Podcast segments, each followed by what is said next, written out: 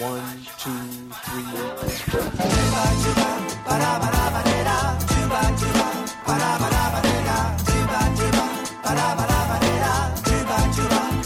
Ci capisce bravo. In quest'epoca di nuove cose dove chi non ci capisce è schiavo. E la saggezza qua di rose Ha senso acquistare la prima casa?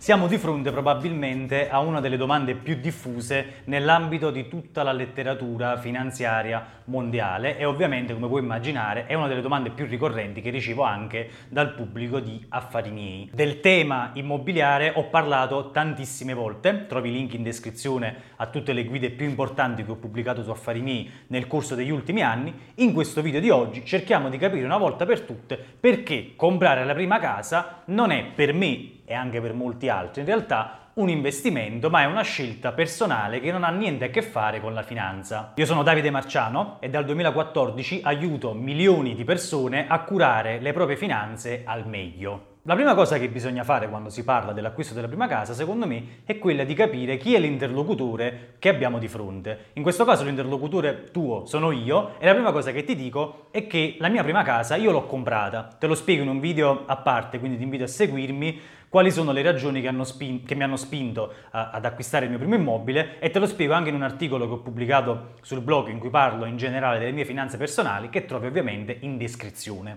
Perché quando parliamo di finanza personale diciamo sempre che l'acquisto della prima casa è fondamentalmente sbagliato. È sbagliato per questo motivo, perché la casa si acquista in due modi. O abbiamo tutti i soldi necessari e li spendiamo per acquistare l'appartamento, oppure chiediamo un mutuo alla banca e quindi acquistiamo l'appartamento a debito. Partiamo dal primo esempio, cioè l'esempio del mutuo. Quando chiediamo un mutuo stiamo sostanzialmente aumentando il nostro indebitamento. Esistono solo due tipologie di debiti. I debiti non hanno tante categorie, sono due. C'è il debito che definiamo buono e il debito che definiamo cattivo. Il debito che definiamo buono, per quanto possa sembrare un ossimoro, è quel debito che ci serve per produrre altri soldi. Esempio, acquistiamo un, app- acquistiamo un appartamento a debito, quindi facendoci prestare i soldi dalla banca, però questo appartamento lo mettiamo a reddito, quindi ci sarà un inquilino che ci paga un canone, con i soldi che incassiamo produciamo altri soldi che sono superiori rispetto a quelli che paghiamo di interessi, oppure chiediamo un, una qualche forma di finanziamento per avviare un'attività, con i soldi che ci vengono dati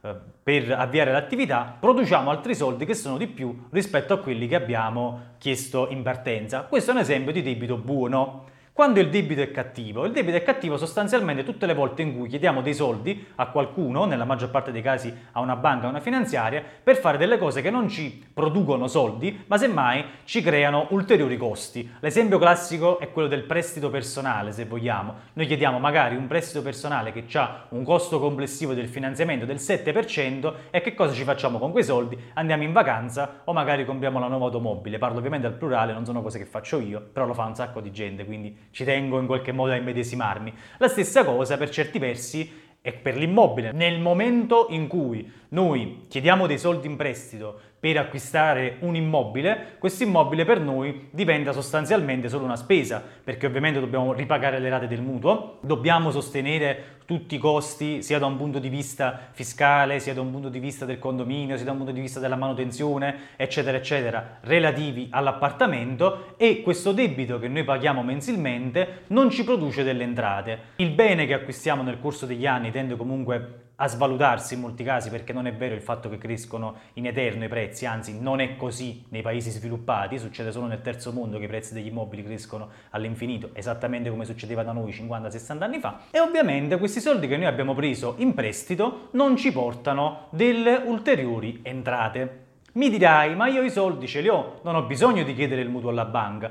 E siamo di fronte alla seconda ipotesi, cioè l'ipotesi in cui prendiamo tutto il nostro capitale o una parte dei soldi che abbiamo in qualche modo accantonato e la destiniamo all'acquisto della nostra prima casa, dell'immobile in cui andiamo a vivere. Anche in questo caso non è un investimento che andiamo a fare, perché se noi abbiamo un capitale, mettiamo di avere anche solo 50.000 euro da parte, dico una cifra bassa che forse in qualche città italiana ci permette di acquistare un appartamento, se questi 50.000 euro noi li destiniamo per l'acquisto della prima casa e non li investiamo, stiamo di fatto rinunciando agli interessi che potremmo percepire se facessimo la cosa più elementare di tutte, quale per esempio depositare i soldi su un conto deposito. Nel caso del conto deposito magari ci arriva l'1 o il 2% all'anno, nel caso dell'appartamento ci arriva lo Stato che ci chiede le tasse o il condominio che ci chiede di fare i lavori di straordinaria amministrazione o qualche altra cosa di questo tipo. Quindi anche in questo caso non c'è un investimento ma c'è l'acquisto di un bene. La verità è che L'acquisto della prima casa corrisponde per me sostanzialmente all'acquisto di un'automobile. Tu puoi decidere di girare in una Panda, puoi decidere di girare in un BMW, in un Mercedes o in una Ferrari, è una scelta personale che ovviamente ha a che fare con quella che è la tua capacità di spesa, ma è pur sempre un consumo, è pur sempre un servizio che ci serve, la casa come la macchina, che ovviamente cambia di prezzo a seconda di quella che è la nostra disponibilità. Cercare di darsi una giustificazione finanziaria per l'acquisto della prima casa è fuorviante perché è una scelta per certi versi personali.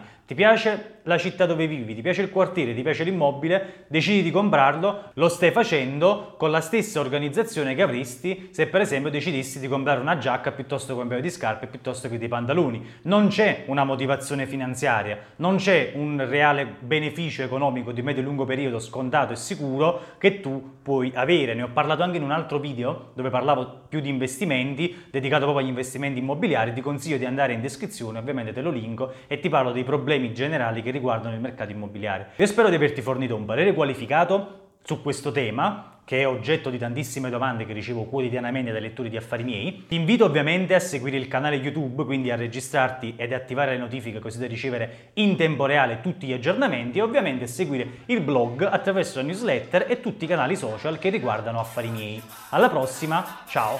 One, two,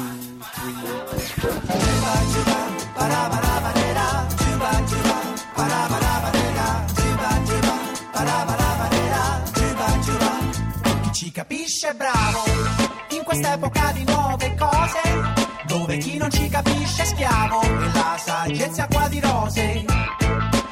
Rimescoliamo il mazzo perché chi è stupido è